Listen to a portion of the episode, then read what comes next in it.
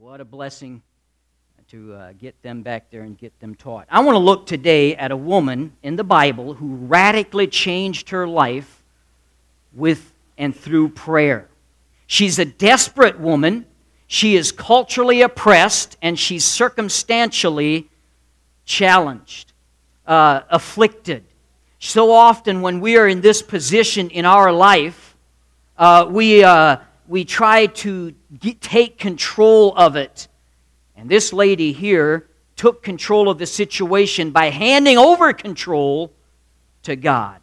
I want to look at First Samuel chapter one. If you're there, First Samuel, I told you to turn yet. If not, uh, First Samuel chapter one. Uh, and we'll read out of the a couple of verses here in this chapter.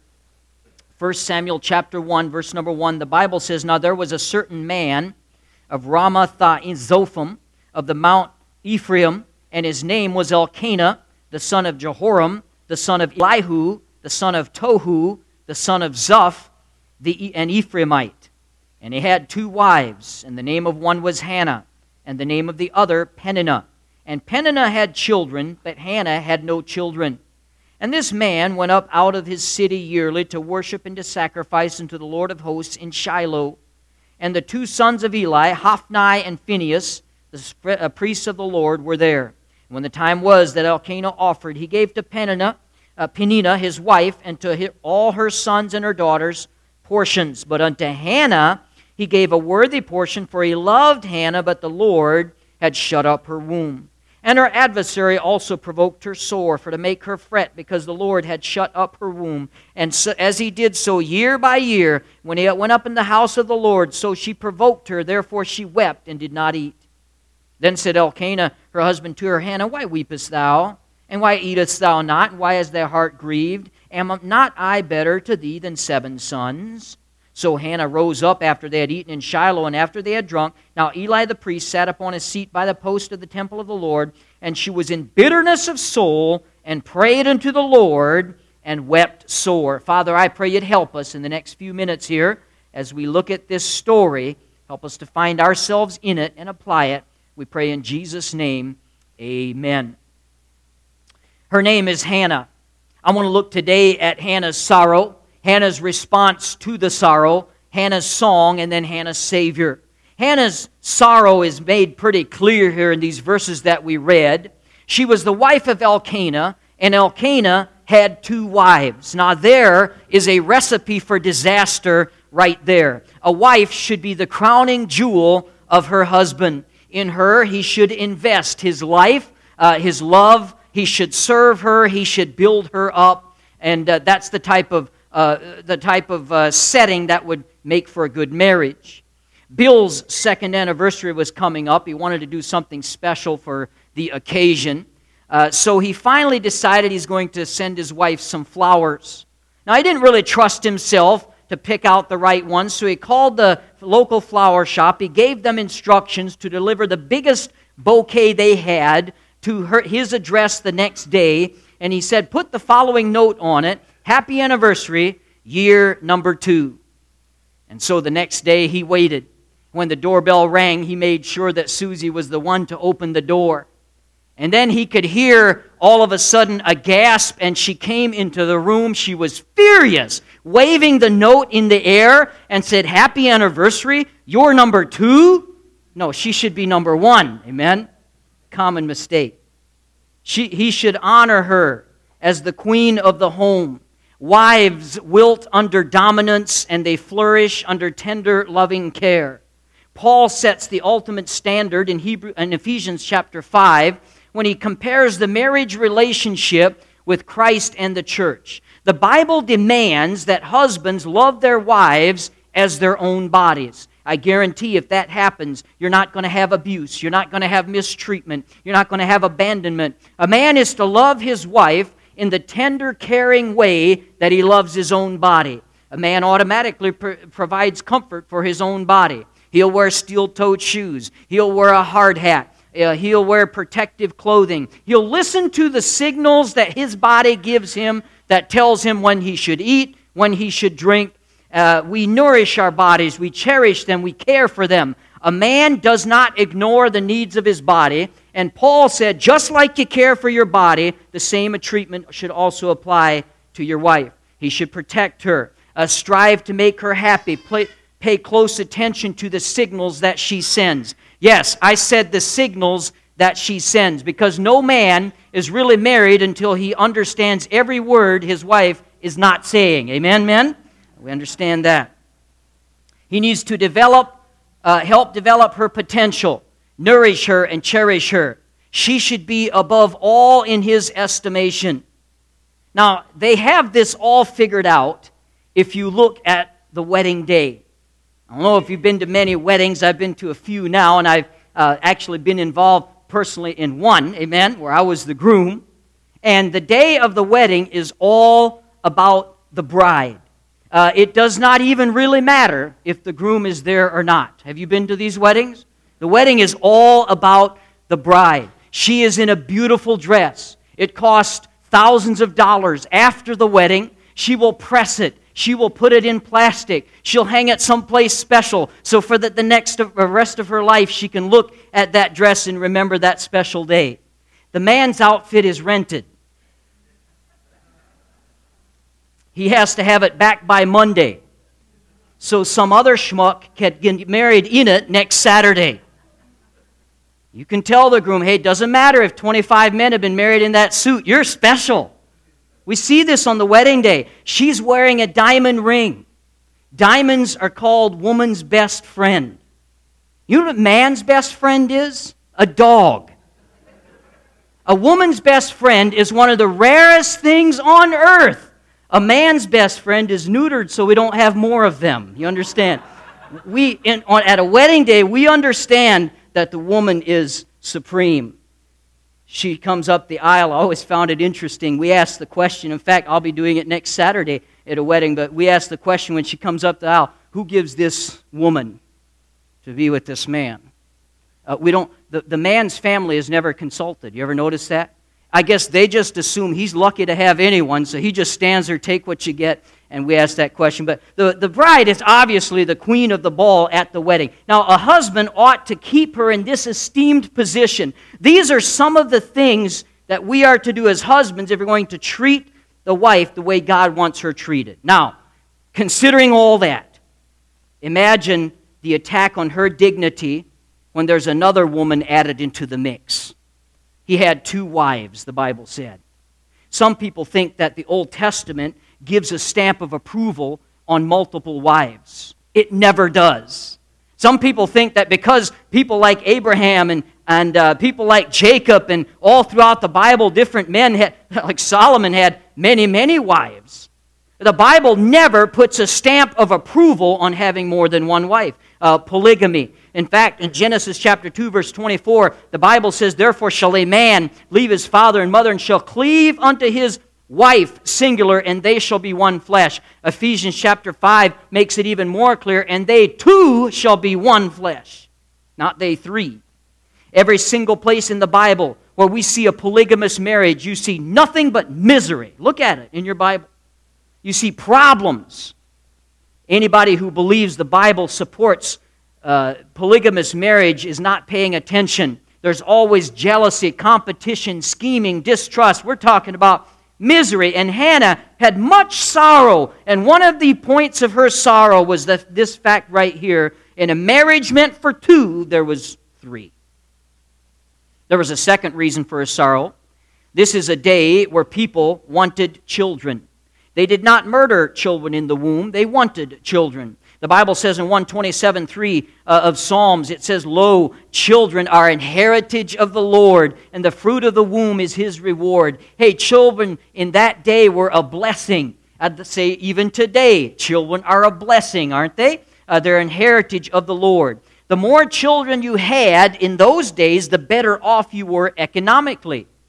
The more children, the were, the more children there were, to, the more people there were to work in the field, and the more people there were to work in the shop or whatever your family did. So the more children that you had equaled more money. The more children you had, the better your financial security. Uh, more likely uh, you were that if you lived to an old age, uh, there would be comfort, there would be security. Unless the women of any people group uh, would have many children, then sometimes a bigger nation or a bigger uh, society would come in and squash you or colonize you. So a, having lots of children in any people group were uh, the better was better for them militarily, uh, politically, all those things. So having children for Hannah, in Hannah's day, it was doing the best thing you could possibly do for your society and your family. Only problem was Hannah wasn't having children. She couldn't. Her womb was closed. Consequently, she was in great agony. One of the wives was bearing children, and one was not. Uh, so he, she was having lots of children, and that's not the worst of it. The Bible says that the wife who could bear the children was derisive and mocking to Hannah, who could not have children. So every day she had to deal not only with the longing and the shame and the disappointment, but Peninnah, her rival, would, would constantly antagonize her. Now, not to, not to defend the behavior of Peninnah at all, but I'd like to look at her just a moment. Remember, she's the unloved one. She's the one that knew Hannah was Elkanah's favorite. The Bible's clear that Elkanah loved her more. Hannah was his true love. Now, in her culture, a woman's worth is not only found in marrying well, but as I mentioned, in producing children. And here was, here was Peninnah. She had fulfilled her end of the bargain.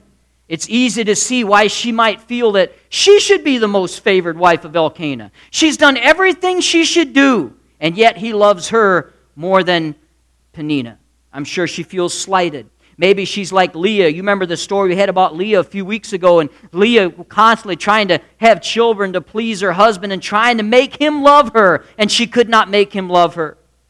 Can you understand the pain and the frustration? Remember this, folks. Hurting people hurt people. And that was Peninnah. She was hurting.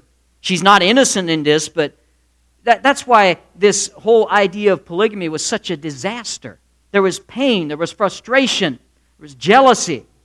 And so she hurt Hannah. Maybe that's why Jesus tells us in Matthew five forty-four, love your enemies, bless them that curse you, do good to them that hate you, and pray for them that despitefully use you and persecute you.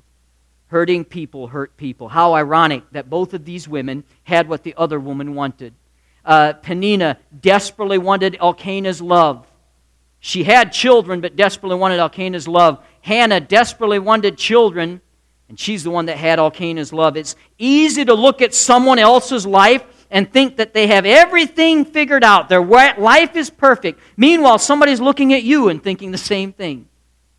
We never know. Everybody has their struggles, and we don't know what's going on in the heart of other people. Hurting people hurt people. There was no really any happy people in this story, because you have, again, a marriage that's unbiblical, and there's misery all over it. Peninnah handled it very badly. She let her misery pour out in her verbal attacks on Hannah. Hey, Hannah, you want to go to the Baby Gap today? They're having a sale. Oh, that's right. You don't have children, do you? You had to listen to this every day. There's not a day that went by that Hannah was not faced with her barrenness. And we see the pleasure she had to see, the pleasure that Peninnah had every night in playing with her children, and she would obviously have this with Elkanah as well, and she could see Elkanah's joy in his children, and then you'd have that sideways smirk from Peninnah to Hannah. This added misery upon misery in Hannah's life. In verse ten, when the Bible tells us she wept sore, this means she cried aloud. That word literally means to weep. In grief and humiliation, she was a woman in great sorrow, this woman Hannah. It looks like her response, Hannah's response. Actually, I first want to look at what she does not do and then look at what she does. Because in Hannah's life right now, there's two voices talking to her. We've already kind of looked at the voice of Peninnah. Uh, she's looking, she's in verse six, provoking her sore. She's trying to get a response out of her. Peninnah's voice represents the culture, uh, the pressure from not measuring up. Hey, Hannah, every woman I know has a child but you. You are a reject of society, and that's what Hannah no doubt felt like. But there's a second voice. It's the voice of her husband. He says, honey, Hannah, why weepest thou? And why eatest thou not? And why is thy heart grieved? And am I not better to thee than ten sons? Isn't that just like a man? That verse cracks me up. Here he is. He sees her weeping. She's crying and crying and crying. And he says, because men are, are, are sensitive like this, right? So he's saying, man, she's crying. I got to do something to make her feel better. I got it. Hannah, why are you crying? You got me. I mean, hearing that probably, oh, just make it worse. But that's what he gave. You got me. Actually, what he's doing here, I think, is a reference back to an earlier verse, verse five. But he's referring to the fact that, Hannah, listen, she's got children, but you're my true love. I love you. He gave Hannah a worthy portion, for he loved Hannah. By the way, this is the horror of polygamy again. It's a terrible thing. And he's saying, look, she's having children, but you're my true love. And both voices are saying to Hannah, hey, Hannah, this is how you can be fulfilled. One of them is like the voice of culture, Peninnah. You have to have children or you're not going to be fulfilled. You have to fit in with the rest of us or you're not going to be fulfilled. Uh, and then on the other hand, you have Elkanah, and he's saying that you depend on your husband's love and you depend on the people around you, and then you'll be fulfilled. These are two voices that she's hearing, and it's interesting to me she doesn't answer either one of them. She does not build her life, her hopes and her dreams on the cultural ideal, nor on her husband's affection. Look what she does. Verse number nine. So Hannah rose up after they had eaten in Shiloh and after they had drunk. All of a sudden, Hannah decides, I'm going to stop being passive and I'm going to do something about it. She comes up with a decisive action. She's basically saying no longer, and I'm just going to let life happen to me. No more will I going to will I sit around weeping. I'm going to take charge. I'm going to do something drastic. And the drastic thing she did is to pray. In her torment, Hannah prays. Look at verse number eleven. She makes a vow. She vowed a vow and said, O Lord of hosts, if thou wilt indeed look on the affliction of thine handmaid and remember me, and not forget thine handmaid, but wilt give thine handmaid a man-child. Then I will give him unto the Lord all the days of his life, and there shall no razor come upon his head. Now what's going on here? Is Hannah making a deal with God? We hear people say you shouldn't make deals with God like this. Is Hannah making a deal with God? Well, I don't believe that's what's happening, because what happens next would not happen if Hannah was making a deal with God. Look what happens next, verse eighteen. And she said, Let thine handmaid find grace in thy sight. So the woman went her way and did eat, and her countenance was no more sad. If she had been making a deal with God, this is the order of things. You would have prayer, pregnancy, the request she's making, the deal she's making, and then peace. But that's not what happened in the Bible. In the Bible, the direction of events, this is the order, by the way, that has to be the order if you're making a deal with God. The request, the payoff, and then the gratefulness. That's the deal. But Hannah did not have that. She had prayer and then peace. Isn't that interesting? Look at what the Bible says here. Before her prayer was answered, her countenance was no more sad. By the way, that means there was an end of it there. She stopped being sad. She prayed this prayer, and before God answers it, she has no idea whether or not God will give her what he, she asked for, but she's at peace anyway. Let me ask you a question today, friend. Do you need God to answer your prayers in order for you to have a good attitude? Sometimes. You know, the most effective prayer is the one in which we're okay with either answer. Yes or no. That's the most effective prayer. That's a difficult one, because typically we know the prayer, the answer we want to the prayer that we want. And so we don't want to leave it open to God. But let's dig just a little deeper here, because there's a fascinating truth in this text I want you to see. Uh, when she says, If thou wilt indeed look on the affliction of thine handmaid and remember me, and not forget thine handmaid, but will give unto thine handmaid a man-child, then I will give him unto the Lord all the days of his life. Now, to really understand, don't miss this, a great truth here. If you understand what Hannah's doing here, let's take just a little step back and ask the question, why would a woman want a child in that day? we talked about a little bit. But I'll just give you real quick three reasons. Number one, a woman would want a child to fit in. Man, it was culturally embarrassing not to have children. It was culturally a bad thing. So while children, every every day they went to the marketplace, they'd take their children and the kids are playing with each other and the mothers are talking about the children and they're comparing notes, and but Hannah has no children. Oh, it's a joy to have children. A wife invited some people to dinner.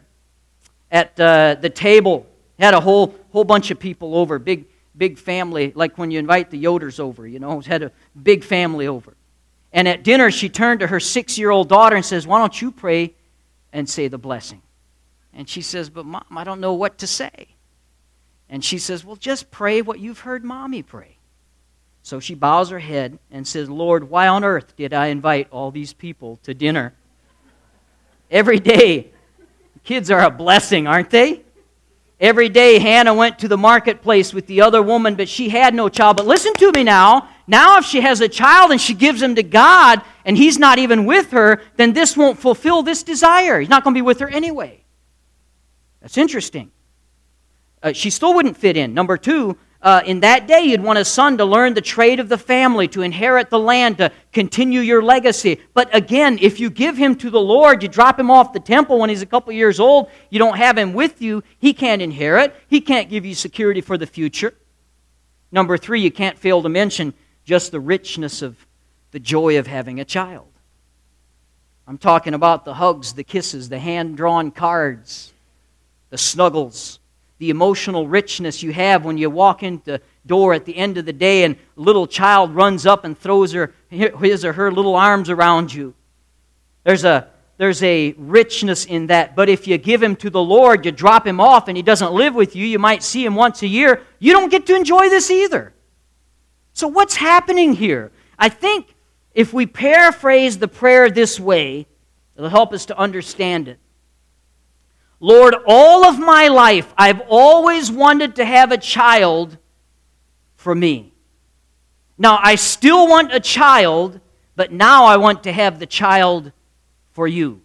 Did you see the difference in her prayer? There's a monumental paradigm shift going on here.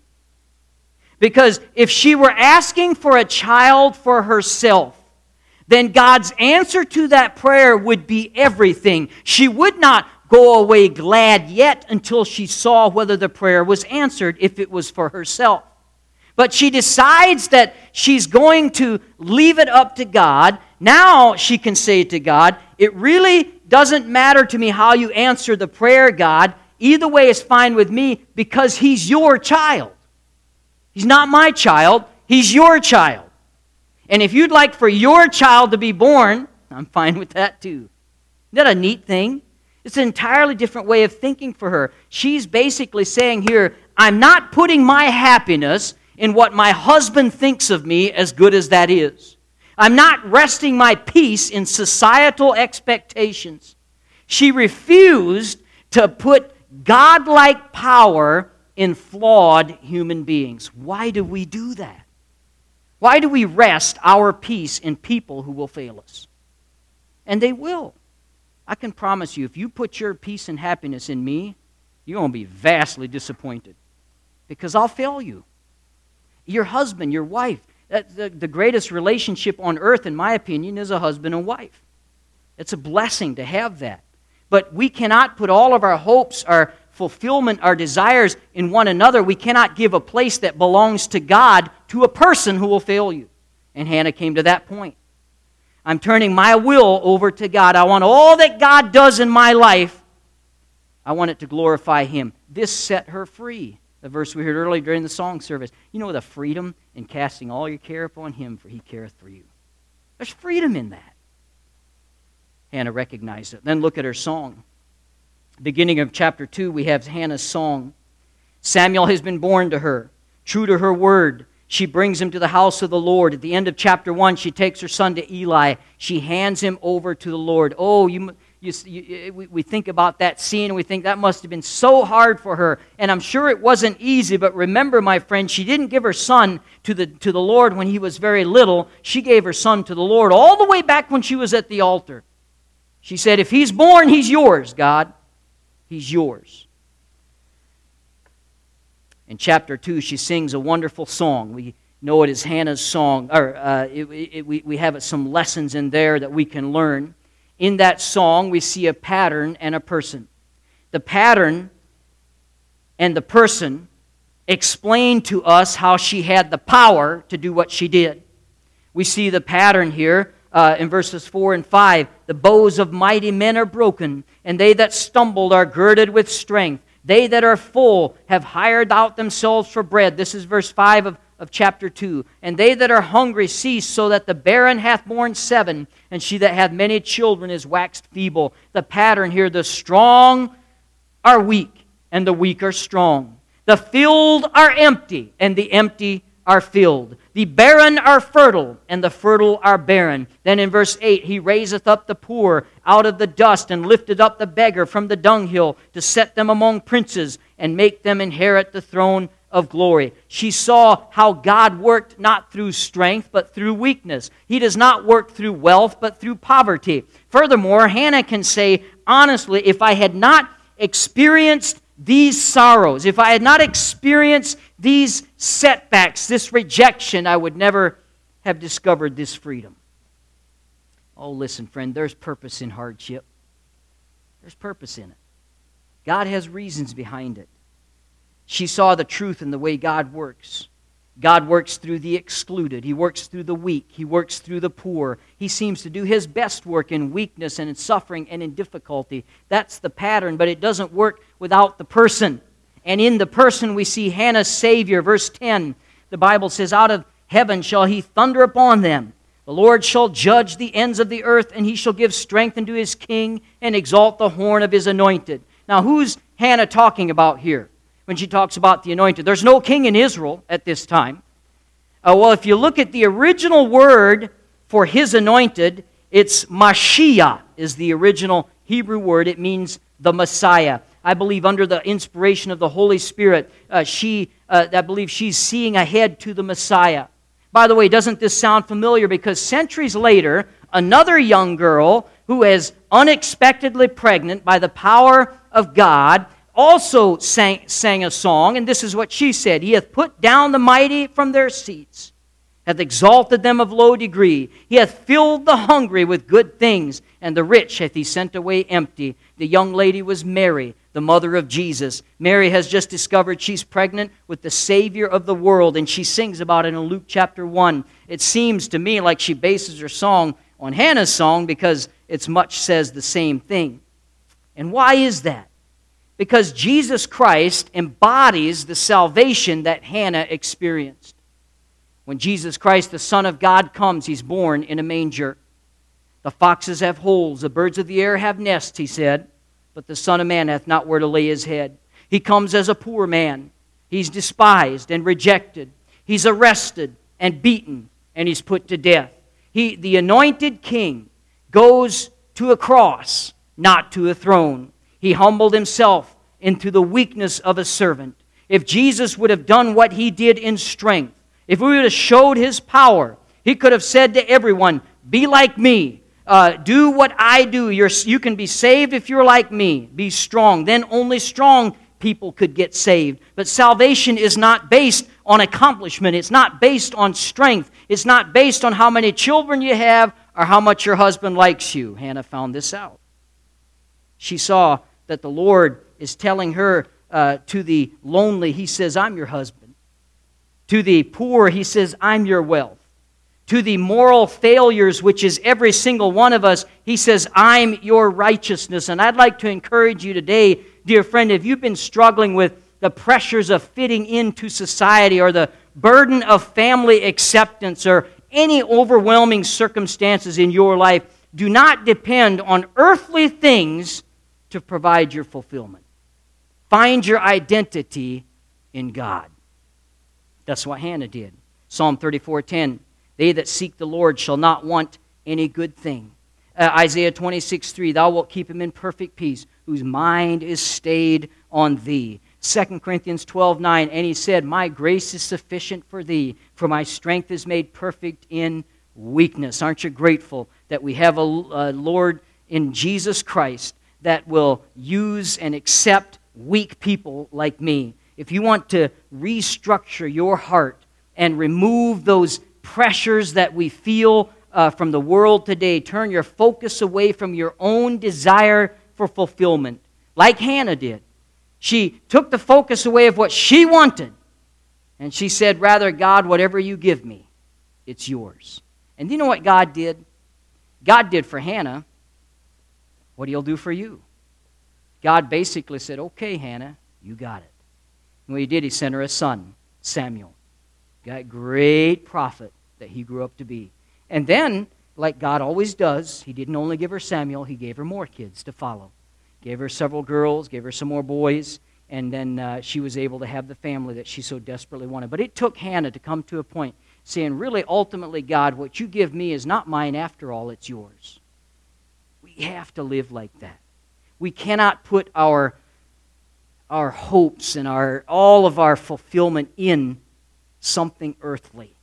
We do that, it's going to fail us. We put it in God, and he'll bless it. Let's have every head bowed.